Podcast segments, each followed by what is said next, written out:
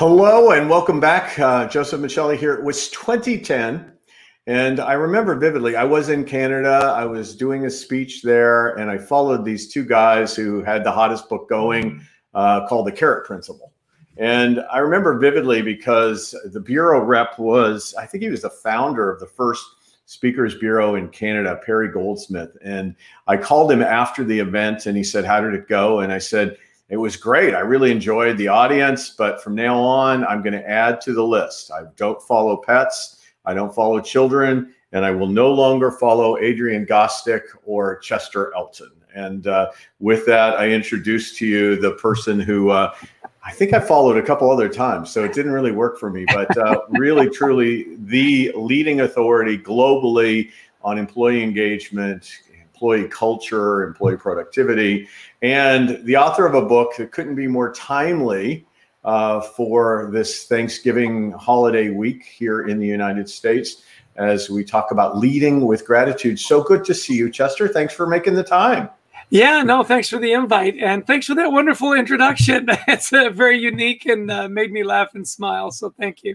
Yeah, well, you guys are a combination of data. Like you are the data miners. You've done the real deal research, and you know I think upwards of up to a million people have somehow been affected by your solicitation of input. And from that, you've become the voice of employee engagement long before it was cool and in a way that's much more grounded to practice than just uh, I think ideological stuff. So tell me a little bit about this journey. I mean, was you know I guess I should should have researched this better, but I always think of Carrot Principle as the launch pad for you guys. But I don't know if there were things that preceded it. After that, everything seemed to go orange on you, though. yeah, yeah.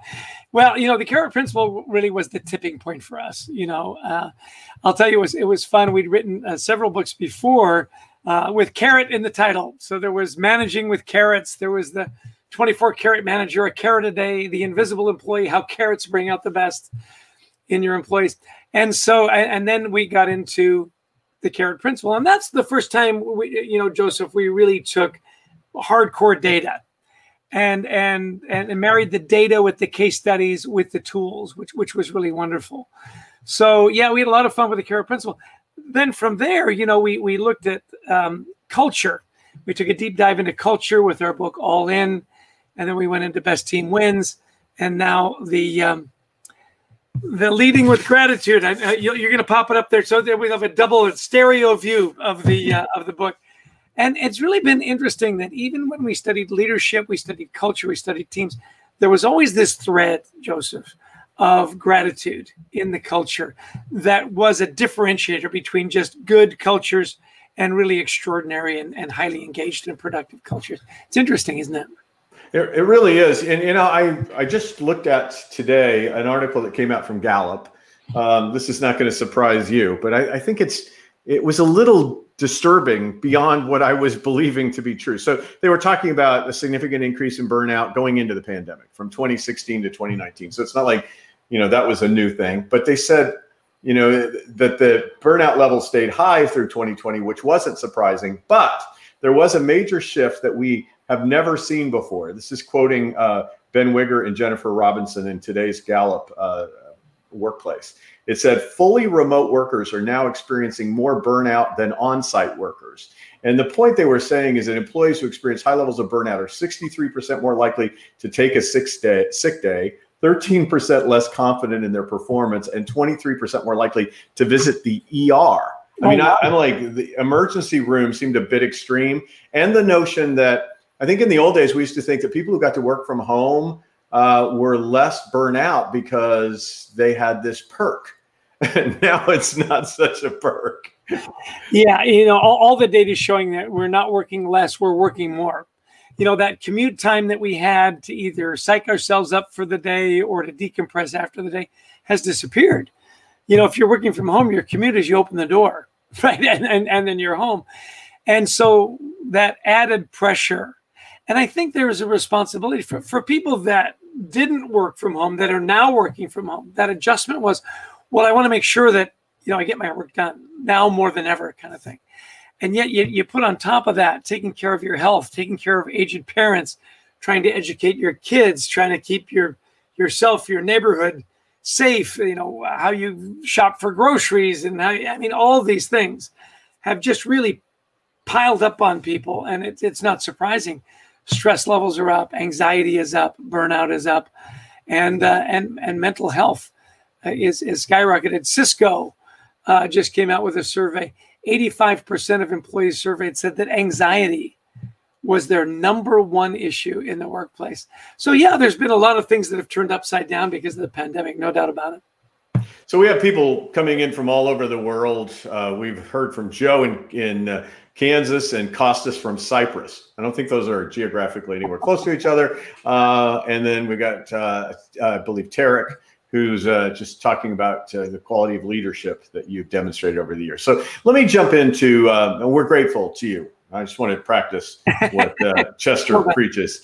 And we are grateful to all of you who are joining us today. Let's talk about uh, kind of leading with gratitude. And, you know, you start the book with uh, a story of a CEO from WD 40. I think it's Gary Ridge or something like that.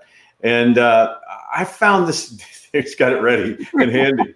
you know, I used to use that when I was in Colorado. We got to Florida, and then somehow or another, the humidity makes it a little less uh, usable than it was. I know a little factoid that may not be true. Um, so, but let me go to this the story of Gary Ridge because what was striking about the setup for this book was that he thought when he asked his, you know, when employees asked him, "How are you doing? How are you doing?" That it was about him. But it turns out that oftentimes people are looking for something else with that question, particularly of leaders. Do you want to talk a little bit about that? Well, yeah, it's a wonderful story, and and Gary Ridge and I have become great friends, as has Adrian. We he spent a lot of time with us. We're part of the same leadership group, and and, he, and, and the way he tells the story live is is so engaging because he says, you know, I'm going to all these places and people saying, "How are you doing? Are are you okay?" To the point where at the end of the day, he called his wife from his hotel and said, honey, do I give off a sick vibe? Like, do I look ill? you know? And and she, you know, Mary well, right? She said, Gary, they're not asking, are you okay? They're asking, are we okay? Like, are hmm. we as a as a as a company? The story takes place in the middle of the last recession with great lessons for this, you know, pandemic and this recession he said, you know, and it, it, occurred to me that it was time to not waste a good crisis. A quote that I that I love. And he said, I, I, I reassured people. Said, look, we're we're in a good situation. You know, we we may not be hiring, but we are going to double down on our people. Now, uh, to understand the WD forty culture, it's a tribal culture. It's very disciplined that way, because in a tribe, you're not coworkers or teammates you know you you hunt together you you eat together you defend each other you celebrate. And it's that tribal culture that really came into play. He said when when people are hearing the horrors of companies laying people off and going out of business when they come to wd-40 i want them to hear about hope. And in building on that i'll tell you you know when the recession receded in 2010 and on they went from a $250 million company to now a $2.5 billion company so, this whole idea of upping your communication, upping your gratitude, these aren't soft skills and nice to haves. These are must haves, particularly in hard times. So there was a he, he kind of went on to talk about no lying, no hiding. Uh, and, and what was interesting is because I was doing my book, which will be released later next month, called Stronger Through Adversity, and I was asking leaders about you know lessons that they'd learned, and one of them almost echoed that line almost completely. It was a guy by the name of Charlie Cole. He had just come over to FTD. He was hired in the middle of the pandemic and didn't actually meet with his leadership team in the same room when he came on as CEO. And he said, You don't know me from anyone, right? You have no idea. But let me just tell you one thing just no hiding bad news, no hiding bad news. And that was his mantra throughout the, the pandemic. And I think there's something about this transparency that's on the other side of gratitude, right? I mean, it is a, a magnitude of vulnerability to get into your gratitude. And I know that you have some some myths about gratitude that you you debunk with ferociousness. You are not gentle in breaking down these myths. But let's let's uh, let's take a couple of the myths from the book, and I'll start. You know, f- for me, there's there's just so much in here that's amazing. But let's start with that. We really need to lead from fear. Like we don't need no stinking gratitude. What we need is people to grow up and put their big boy and big girl pants on and come to work and stop with this. And if it's not my way, the highway kind of attitude. How come? I mean, that command and control stuff's been around for a long time. Why why aren't you supporting that, Chester? Come on. you know what was fascinating, Joseph, is that the, the leaders that we interviewed that clearly led with fear didn't realize they were leading that way. And we found that fascinating. They said, No, I'm a truth teller. You know, in all the Pollyanna unicorns and rainbows, I'm the guy that gives them the straight scoop. You know, that, hey, if we don't hit this quota, I can't guarantee your jobs. Yeah, well, that's a great motivator. And by the way, not that fear isn't a great motivator. I mean, if your house is on fire, fear is a great motivator, right? And it, the, the problem is it's very short term. And that's what they didn't really understand. You talk about burnout, you talk about pressure and anxiety. If you're in a constant state of fear, you can't stay in that state of fear for a long period of time. So for a short-term gain, you, you bet. You know, the place is on fire, let's run. Long term, if you want to build something substantial, you just can't lead that way for any uh, length of time. People just get exhausted, burnout, and, and we say they blink out some days they, they just won't show up. And you say, what happens? Well, you've, you've exhausted them. You've and goodness knows there's not enough fear in the environment right now. so yeah, you probably want to manufacture a little bit of it just to keep them on, on their toes. Exactly. Uh, you say, uh, you know, in the context of myths that people want way too much praise these days. It, it ties in a little bit to the last one about needing to manage from fear. It's kind of the reverse like we've gone to the point where everybody gets a ribbon and a trophy just for showing up and and you know there is no merit at all. And so why even say anything positive? I mean it gets to that underlying dynamic. Can you talk a little bit about why it is that that there isn't a craving for too much praise? Yeah and, and, and i hate that attitude. You know it's such a negative attitude. Ah people in terms ah this younger generation ah, blah, blah, blah, you know it's interesting as, as we did interviews and we've done a lot of surveys with millennials and now gen z they're, they're looking for feedback. What, what they want to know is how am I doing? You know, you got to understand this is a generation that grew up, you know, very tech savvy, lots of likes, lots of followers, lots of video games, lots of stimulation. And it's not that they're saying, hey, love me, love me, love me. What they're asking for is feedback. They're asking for mentoring. They're asking for guideposts along the way. And the really, truly insightful and good leaders understand that. And by the way, you know, a little bit of praise, a little bit of encouragement takes you a few seconds. It's not like you're dedicating a whole day to hiring a brass band and rolling out the red carpet. It's like, hey, Joseph, you know what? I really like what you did there. That's great. Keep doing that. That's what they're looking for. Yeah, I love that point. I mean, it ties into another myth that you get into. It, it isn't this overwhelming investment of time. And in fact, probably the best forms of gratitude are ones that aren't, you know, ticker tape parades. I mean, those those have their place, but they're so few and far between. Gratitude lives in the ordinary moments of life where we just express something that is inside of us. And, and, we'll get into expression in just a moment. But the last one I'd like to get into from a myth perspective, just kind of quickly. And, and this one I think is a little harder to combat than some of those other ideologic perspectives. I mean, what's in it for me for being grateful? And, and I can tell you that I remember in the carrot principle long, long ago, uh, you talked about like high trust organizations and what they meant on if you studied them from a stock market perspective in terms of how much they were producing. And i think you may have even done some taken some research from watson or something i don't remember. But these are all memories. I have not done any research. I just remember that from the carrot principle. I guess that what i'm trying to do is to extrapolate something similar. If high trust environments produce a greater roi what's the roi of high gratitude environments well, I'll tell you what's really interesting, and I'm glad you brought it up. Uh, real, real time uh, case studies. You know, I, I, think the pandemic, what it's done is, if, you, if you've got cracks in your culture, now they've exploded. If you haven't been a good communicating culture, well, now you're that's really exposed. If you haven't been a culture of gratitude, that's exposed. And in a crisis, what you find is communication has to skyrocket. Even if the communication is there's nothing new to report because in a communication void, it gets filled with rumor, innuendo, and fear. So you, you mitigate that by over communicating. Secondly, gratitude needs to go up. I'm not forgotten. What I do is important. Small wins along the way, which we'll get into in a minute. See, what's really interesting Texas Roadhouse restaurants. This is a real time case study that we're going through right now. I, don't know if you've ever been to a Texas Roadhouse restaurant. So much fun. It's a yes, party. There's yeah, there's party going on. There's there's peanuts on the floor. I got I got it. Yeah. I just well, wish I had a little steak right now after that, but that's okay. Go ahead. and don't forget the, you know, the, the, the made from scratch rolls, right?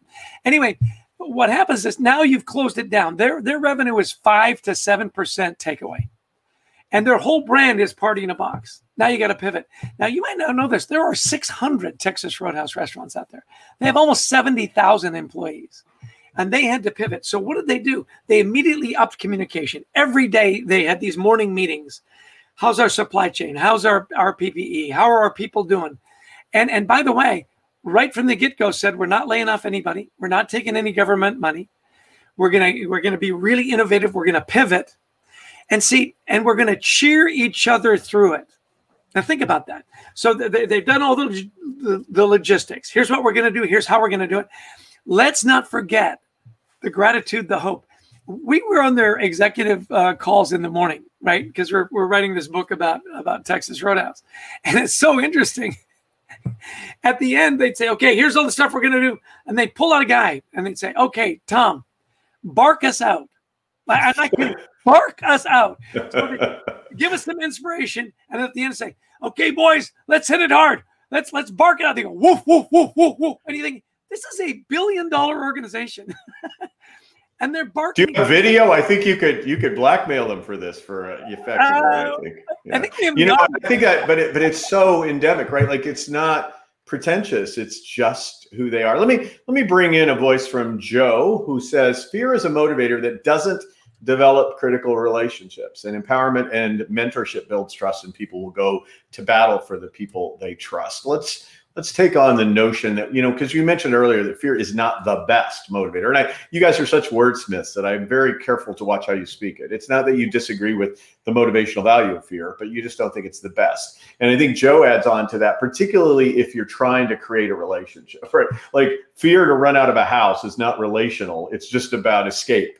If you're really working in a relational model it involves a whole different set of activities. And frankly it involves a lot of the activities and assumptions that you make as part of this book. So I'm going to tee you up with that. And I'm going to basically say that for those of you who have not, you haven't grabbed leading with gratitude, I'm worried about you. I really am. I want you to know authentically. Mama Michelli would make sure you're okay if you haven't picked up leading with gratitude. But but in it, you're going to find eight powerful gratitude principles. And half of them are about being able to see the things for which you sh- you can be grateful and the other is about opening up thy mouth to the things for which you are grateful. And so let's start with with kind of the beginning of that to tie into building a relationship, right? There is a phase in demonstrating gratitude where you have to figure out what's out there, right? Like you have to bring in inputs. So can you talk to me a little bit about the importance of pulling it in so that you can nurture gratitude in your work environment? Yeah, I think one of the most important questions leaders can ask of their team is, "What do you think? What do you think?" Uh, back to Texas Roadhouse, you know, it's really interesting. Kent Taylor, who's the founder and, and the CEO, he says, you know, in times of crisis, I, I, I talk to my crazies, right? My big dogs, the guys that uh, think outside the box. He says, my my puppies on the porch, my rule followers, they're great during good times in, in crisis, we've got to get ideas. And so he's soliciting all these ideas. For example, they had a, a, a store, they call their restaurant stores down in North Carolina. I said, Look, remember the meat shortage? Remember there was that time you couldn't find meat in the stores? He says, Look, we've got a great supply chain. We're a steakhouse. Why don't we sell curb to grill? We'll sell people raw steaks, hand cut sirloin steaks. And we'll do it in a farmer's market on Saturday. Now, understand this is a restaurant that's known for a party in the box that says, you know what, in our parking lot on Saturdays, farmers market, fresh cut meat. Well, they had people waiting in line in their cars for four hours to get this meat. It wasn't just the best day in that restaurant's history. It was the best one day total in the history of Texas Roadhouse. So, what do you think everybody else started to do? That's soliciting and getting input. Look, I don't have all the answers. You know, Kent Taylor by himself, brilliant he brings in all his people, he's Einstein. And that's the power of soliciting and getting that input. As a leader, it, really, I mean, it's, it's, if I think about gratitude, because I want to keep keeping that as my theme around this. Uh, in order for me to be grateful, there's got to be something I'm reacting to, right? Like in in a box with blackness all around me, uh, it's going to be my own thoughts that I'm going to be grateful for. But if I can pull in external stimuli from my environment, I'm grateful for every bit of dissent. I'm grateful for every idea that's a little off the beaten path because it in, enables us to consider possibilities that we might not otherwise. So I, I, just think that that's often overlooked. Like soliciting input is a functional need of the grateful leader. So let me. Uh, this one has always been my favorite. It's often in you know when I work with leadership teams, it's part of the code of conduct we often try to evoke. Right, just at least at the team level, that you know it's easy to have fear. To go to your point earlier, if we assume that people are out to hurt us, if we adopt that posture, we live in that zone. But what if we didn't? What if we gave people the benefit of the doubt that we'd want them to give us? I love this idea and and have always been a believer in it. But you guys capture it so well in the book. So, so talk a little bit about, will you, please? Yeah, one of my favorite concepts: assume positive intent. Uh, you know, Hubert Joly, we got to interview him, and recently retired CEO of Best Buy. Took him from a billion dollar deficit to a billion dollar surplus. And he said, uh, one of my favorite quotes in the book, he says, You know, I may be naive. I just think that people come to work wanting to do a good job. And in trying to do a good job, they make mistakes. And that's okay. We can fix the mistakes. You know, uh, Alan Mulally, who saved the Ford Motor Company, said, Look, we have a problem. You are not the problem. And Indira Nooyi from Pepsi, she said, You know, when you assume positive intent, it's all about solving the problem. When you assume negative intent, you get angry, you blame, you point fingers, and none of that is productive. So assume positive intent about people. I'm just, you know, particularly if they're working from home and they may not get back to you right away. So, look, I'm going to assume that you're working hard. Something has come up. You're going to get to it. I trust you. Getting back to you know uh, Joe uh, Joe's comment about deepening relationships when there's trust, when you're assuming positive intent, and think about that in your personal life with your spouse, your partner, your kids. If you're assuming negative intent all the time, I guarantee you that's not going to be a healthy relationship. Well, and it also becomes very fulfilling, self fulfilling, yes. don't you think? I mean, after a while, you're cynical about somebody. They're like, well, if you're going to view that me that way anyway, might as well do it. There's that that element to uh, human nature. So I love walking their shoes. You know, in in my world, because I'm much more on the customer experience side though I believe employees and team members are internal customers. So it's not like I'm making a huge distinction. But since you know, we often are building experiences for customers who are the paying customer, um, you know, at Starbucks, for example, we did the customer walk, and we would have employees walk out from the parking lot as if they were customers. They had to get out of their own shoes to step into the shoes in the path of the customer, and in so doing, they could see things that they would not see from their side of the counter, if you will this yeah. notion of empathy and really posturing yourself in their space this is differentiating right now in the pandemic it's without a doubt i think this emotional intelligence variable is the predictor of success in the pandemic so talk to me about uh, how do you get yourself into that as a leader uh, instead of just assuming your shoes are nice and comfy cozy. Yeah. Well, one of, one of the great things about the pandemic, if there are great things about a pandemic, is it was the great equalizer you know, uh, line people, supervisors, right to the CEO, all of a sudden we all had to sequester. We all had to stay home. And so the CEO is having the same problems as a, a supervisor. And how am I teaching my kids? How am I getting food and all that kind of thing? So, so I think empathy went went up really high. The other thing I love is when great leaders actually do the jobs. You know, like at Ritz Carlton, uh, all the senior executives have to have to go um, clean rooms for two or three days to experience what what is that like, and it's not easy work.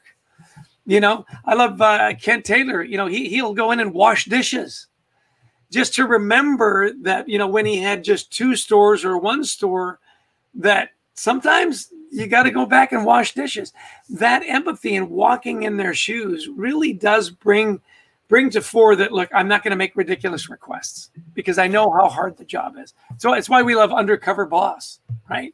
Put the boss on the front line and see how easy it is. So yeah, walking in their shoes really important.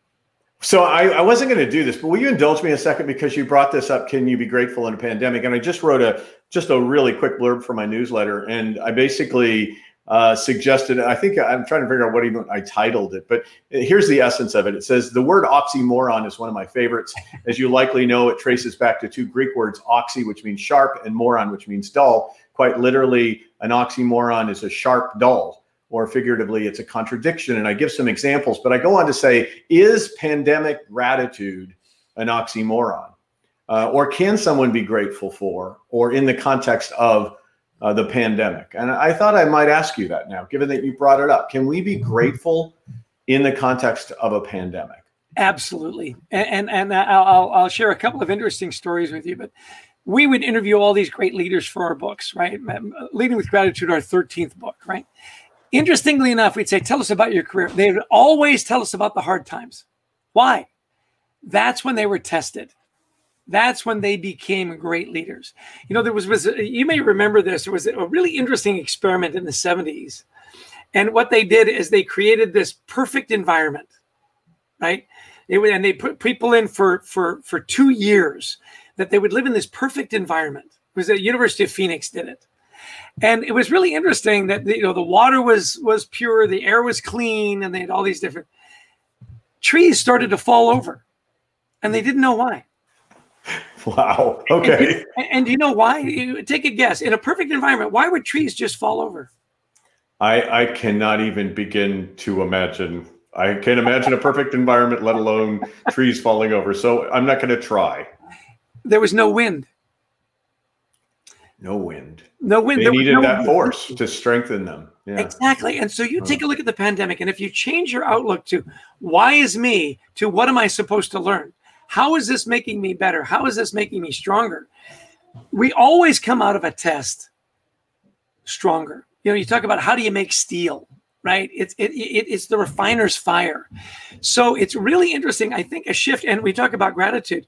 At the end of the book, we talk about take it home. We'll get into that. Yeah, well, I've got that. I got that to throw up here. Don't get ahead of me, for well, goodness' sake. What I'm saying is, we should be grateful for hard times because it's hard times that really tell us who we are. It's easy to be happy and engaged in good times. It's well, hard- I love what you just shared with me. That's all going to fit so nicely as I do my book tour in the next couple of weeks. Because you know the new book is called Stronger Through Adversity. We did 140 leaders from all kinds of different industries around the globe, and it it was an amazing opportunity to talk to to folks who said the very thing that you did. I mean, you know, no no plant grows in the absence of resistance. It has to pop through the crust of the earth. And our muscles don't grow unless we have the resistance of weights. And so I think we all know this, but as leaders, sometimes we we forget the value of it all. So thanks for indulging me on that. Let's do the last of the observational components of being a grateful leader, developing those skills, you know, being able to to peruse the environment and you know be able to be more regular in the way you see things that you can be grateful for. Yeah, looking for small wins is such a, a characteristic of really healthy cultures. You know, we we studied when we wrote our book All In. We interviewed a manager from Avis Budget Rental Car in Dallas, Texas, Carlos Aguilera, one of our favorite leaders. And one of the things he would do as a trigger and a reminder that even in hard times, there are a lot of little things going right that keep us open and keep us running he would put 10 pennies in his left pocket. A little trigger, a little reminder to look for 10 positive things every day, to have 10 positive interactions with his people every day. And he'd move a penny from his left pocket to his right pocket. Just a, a wonderful reminder, you know, that and, and and he couldn't always be with people. He's texting them, you know, he's calling them, he's having group meetings, he's writing little little notes and whatnot. Those simple little wins. Why, why do you do it? It's to build momentum you know, I know sports analogies are overused and they're overused because they work, right? We, we, we cheer for our team all the time. Why do teams in important games want to have home field advantage? Because they want their fans cheering for them. And by the way, as fans, we don't wait till the final score to cheer. We cheer every good play. We cheer every every stop, every every basket. Why? To build momentum. And that's what great leaders do. Small wins build momentum. So I got I just got to compliment you now because it's first it's part of the thing now, and I'm supposed to catch small wins.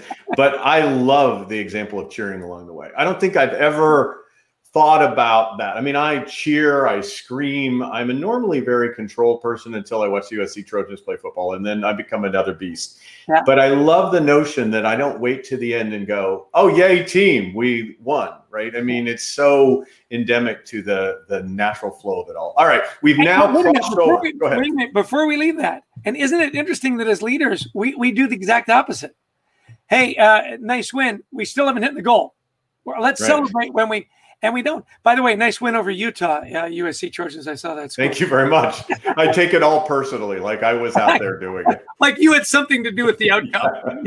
exactly. It was that extra cheer in the third quarter. I think was pivotal. Uh, you know, I love that. I love that, that it's okay to celebrate. I think that's that is an interesting myth you I don't know that you necessarily covered. It's like why would we dare give credit because we haven't completely finished the mission and it's almost superstitious behavior to acknowledge success before it's time. I, I love this small wins thing. Let's go. We've crossed the, sh- the threshold, folks. We've now gone from seeing to doing. We are now in the expressing mode.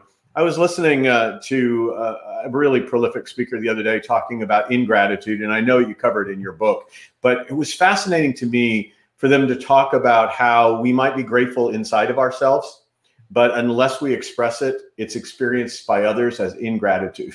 So I am really grateful, but I didn't say anything. So you, to whom I'm grateful, feel it as ingratitude because I never said anything. What a horrible disconnect between what I feel and what you feel and how I've just had one small act that could make the difference. Give it now and give it often. Give it up. Talk about it, Mr. uh, Mr. Elton. Yeah. Well, it's interesting too. And the last part of that is, and don't be afraid. You know, let me say, well, I'll come across as disingenuous. Say, well, well, if you're not very good at it, of course, nobody's good at anything right away. You know, practice, do it often. The, the more you do it, the better you'll get and let your people know. Say, look, I, you know, I, I need to be better about expressing gratitude. And it may seem a little awkward to begin with. The more I do it, the better we get. And I want you to encourage each other. You know, this give it often. People say, look, if I give it too much, it, it loses its impact. And I say, really? So, you know, Gallup did a study and they found that 13 incidences of recognition and appreciation a day is the limit. Number 14, it starts to tail off. Show me somebody at the end of the day that says that went home and said, "I got too much praise and recognition today."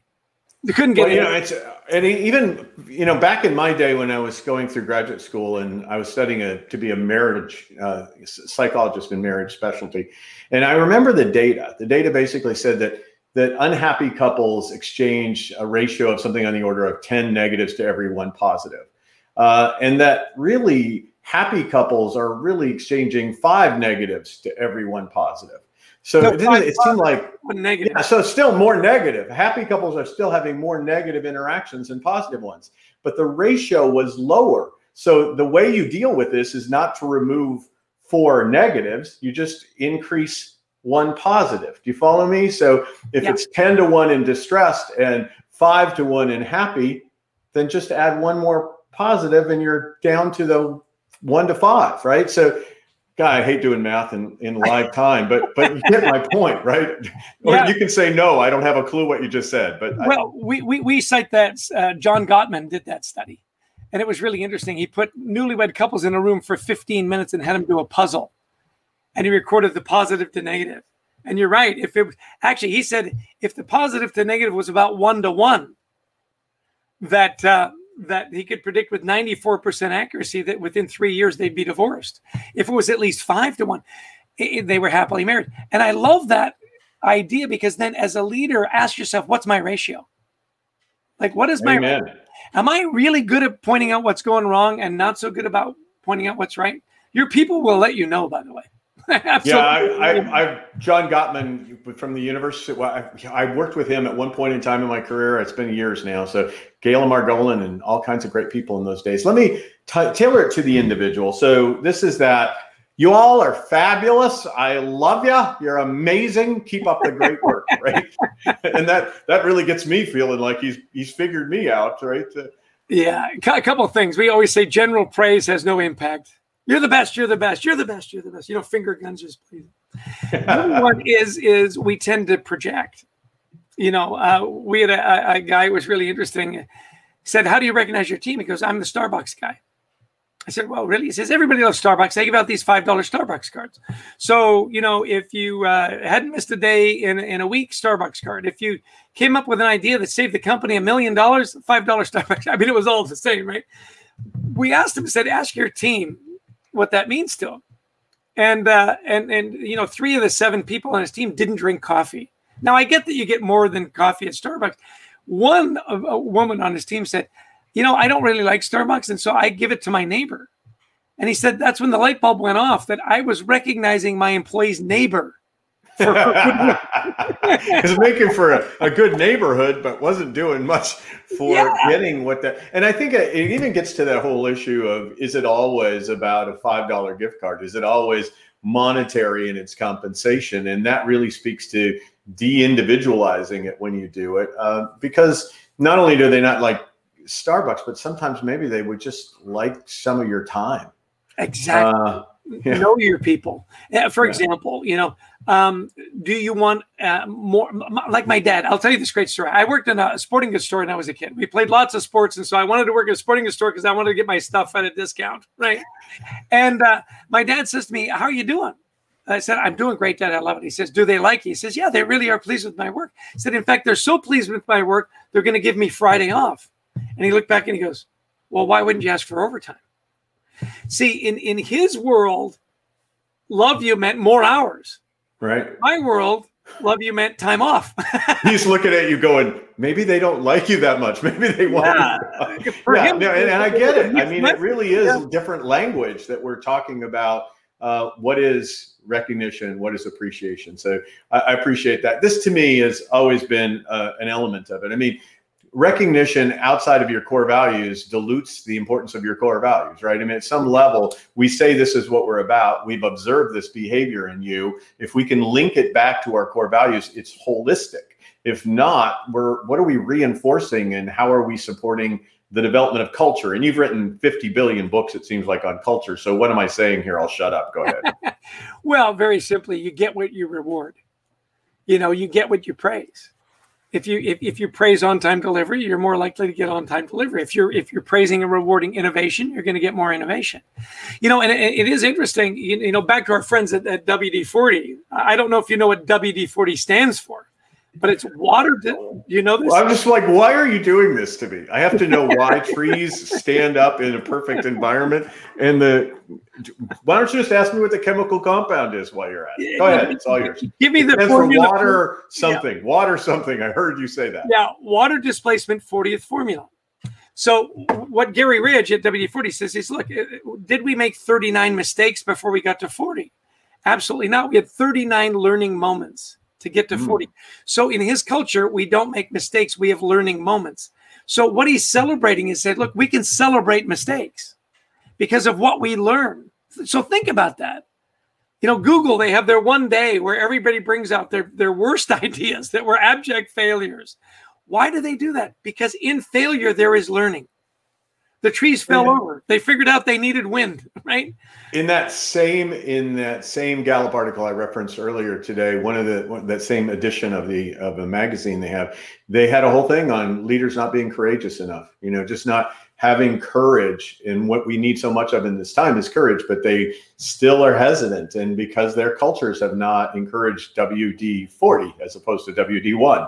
Uh, all right, let's uh, let's go to make it peer to peer. I can tell you, the uh, first time I ran into this in large measure was when I was working with Tony Hsieh over at Zappos, and I was doing the Zappos Experience book. And Tony, it seemed like where everybody else was a leader had to catch you doing it right. And hopefully there was a leader available at all times you did something right. Tony was all about we're not around that much. We need your peers to see you doing it right and catch you doing it right. And he'd have things like the Cow Awards, the Cultivator of Wow, uh, and people would give that to each other, and departments would give it to people who went the extra mile. They had you had like a hundred dollars available that you could give out to colleagues, and the only thing that was restriction is you couldn't do it in kind trade outs. But short of that, he trusted his people to catch others going above and beyond, and and using company money to reward and recognize. It was crazy stuff. So talk about making it peer to peer in the context of creating a leadership uh, gratitude world. Yeah, well, I mean, I think you summed it up beautifully. And and Zappos is a is a classic example. You might remember they had snaps, super nifty and positive stuff. right? Yeah. They'd snap each other out, right? And I'll, I'll give one to, to, the viewers here. When somebody does something great, just don't say, "Hey, wow, you really wowed me." Say, "You know what? That was a wow." Wow, this is mom. This is wow. And, and simple little fun things that you do, bark them out, you know. Yeah, I'm still not barking. I'm sorry. Yeah. I got some I got some some limits to my vulnerability. All right, take it home. You already stole my thunder on this. I don't even know if I want to do it now. Uh, but the point was that, you know, uh, remember the campaign that like milk isn't just for breakfast anymore? It's like gratitude isn't just for work if you're a leader. Gratitude is a way of being. And what I love is it's really who you are. I mean, it, to me, you didn't need to do a million studies. If you just looked inward, you knew this was always the way you led. But it's cool that you have the balance of the empirical and your own natural flow of this thing. But you take gratitude home and you think it's a kind of a good thing to do. Oh, absolutely. One of the remarkable ahas we had in the book as we studied these amazing leaders, you know, Alan Mulally and Gary Ridge and Hubert Joly, is that they all took that practice home, like every one of them. They led with gratitude in the workplace and they took it home. You know, Adrian and I do a lot of executive coaching as well. And one of the saddest things that we find is when people leave their best selves at work. They give so much to their job that when it comes time to come home, they're exhausted and and now even more so because you, again you don't have that decompression on the commute right? So some of the tips we have is like look when, when you're when you're finished with your day and you see your family be excited to see them that sounds silly. Say hey great to be home. Hey great to see you. It's a simple little as opposed to you know what? I've had a tough day. Let me binge on netflix for about an hour. Have you know uh, some dinner and then we'll talk. The difference is is dramatic. And and, and simple things teach teach your family to embrace hard times. What are we learning? One last one because i know we're up against it here. At dinner time a good friend of ours dave Kerpen he's got this uh, digital uh, agency in new york. He said with my kids you know we would we would try to have engaging conversations and it never worked. We'd say how was school they'd say fine. What did you learn? Nothing. Right? We've all had that conversation. He said now you got to answer three questions and i challenge your folk our folks that are listening to do this what was the best part of your day? Brag about your day. Who are you grateful for that's not at the table? And who are you grateful for who's at the table who hasn't been thanked yet? Oh, oh my gosh. Let me play that back. Let's let's stop the recording and keep playing that one back over in a perpetual loop. Um, I got to listen to anymore, but if I did, I would want to have had that tool. I wish I had it. All right, rapid fire time. Before we do, though, chesterelton.com, the place to go. Let me pop up the book uh, brand image here so that we make sure that you cannot possibly get it wrong. Leading with gratitude. It wiped me out of the screen. That's how much I love it. I don't even want to be seen anywhere but behind this book. I'm completely behind Leading with Gratitude, quite literally. All right. Um, so, with that in mind, please drop by. He definitely does coaching we're all pivoting and doing speaking in a virtual way. Production values are amazing, fully engaging, highly entertaining, very informative. You can't go wrong with, but just don't make me follow them. That's what my point. All right, enough of that. Uh, please go and check out the website. You'll also find out information about the book. There's some free books there. There's coaching information. There's everything you want to know in a bag of chips and a lot of orange. You're going to see a lot of Lots brand of orange. All right, got to do the, the quick uh, rapid fire round. Just quick answers. Don't overthink these. You promise? Promise. Here we go. Camp Corral.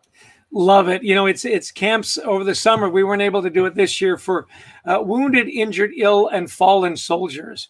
Wonderful charity. Lots of charities for soldiers and families. Not that many for their kids.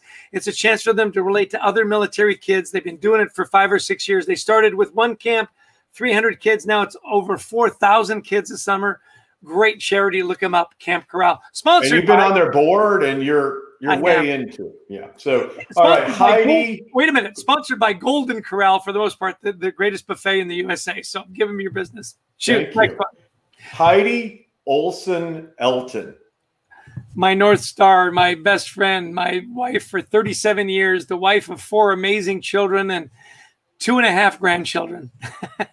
all right. So, all right. I'll keep going with that one later. Uh, Simon and Garfunkel would be one, but I'm not saying that. It's almost like Simon and Garfunkel. It's Adrian Gostick and Chester Elton. Yeah, like Lennon and McCartney. Uh, You know, it's interesting. Uh, Adrian is a brilliant writer. We've been writing together for 20 years. I say writing together, we collaborate and then he writes. He's brilliant. Uh, has become my best friend. Adrian is more than my business partner. He's my brother.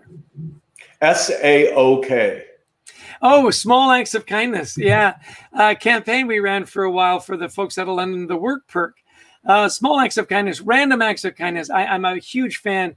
Do at least one a day, not because you're obligated, just because it's the right thing to do. Makes you feel better, makes the other person feel great. Chocolate cake with Clara. you know, every day I have a hashtag find your gratitude. And uh, I love that you followed that. Uh, my granddaughter Clara, she loves to eat. She she speaks Spanish and English already, and she'll say "mais food," which is more food. And whenever she's eating something great, she makes sure to show it to you. it's wonderful. And for that, I'm grateful. Yes. Last thing is fall leaves. Oh, fall leaves. I, I love the fall. I love the crackle. I love the smell. And there's nothing better than playing with your grandson in, in a pile of leaves. I mean, just think about it. The, the other day we were rake. We have lots of trees, and my little grandson Lucas and I, we just threw leaves at each other, laughed and giggled and rolled around the leaves. Nothing better.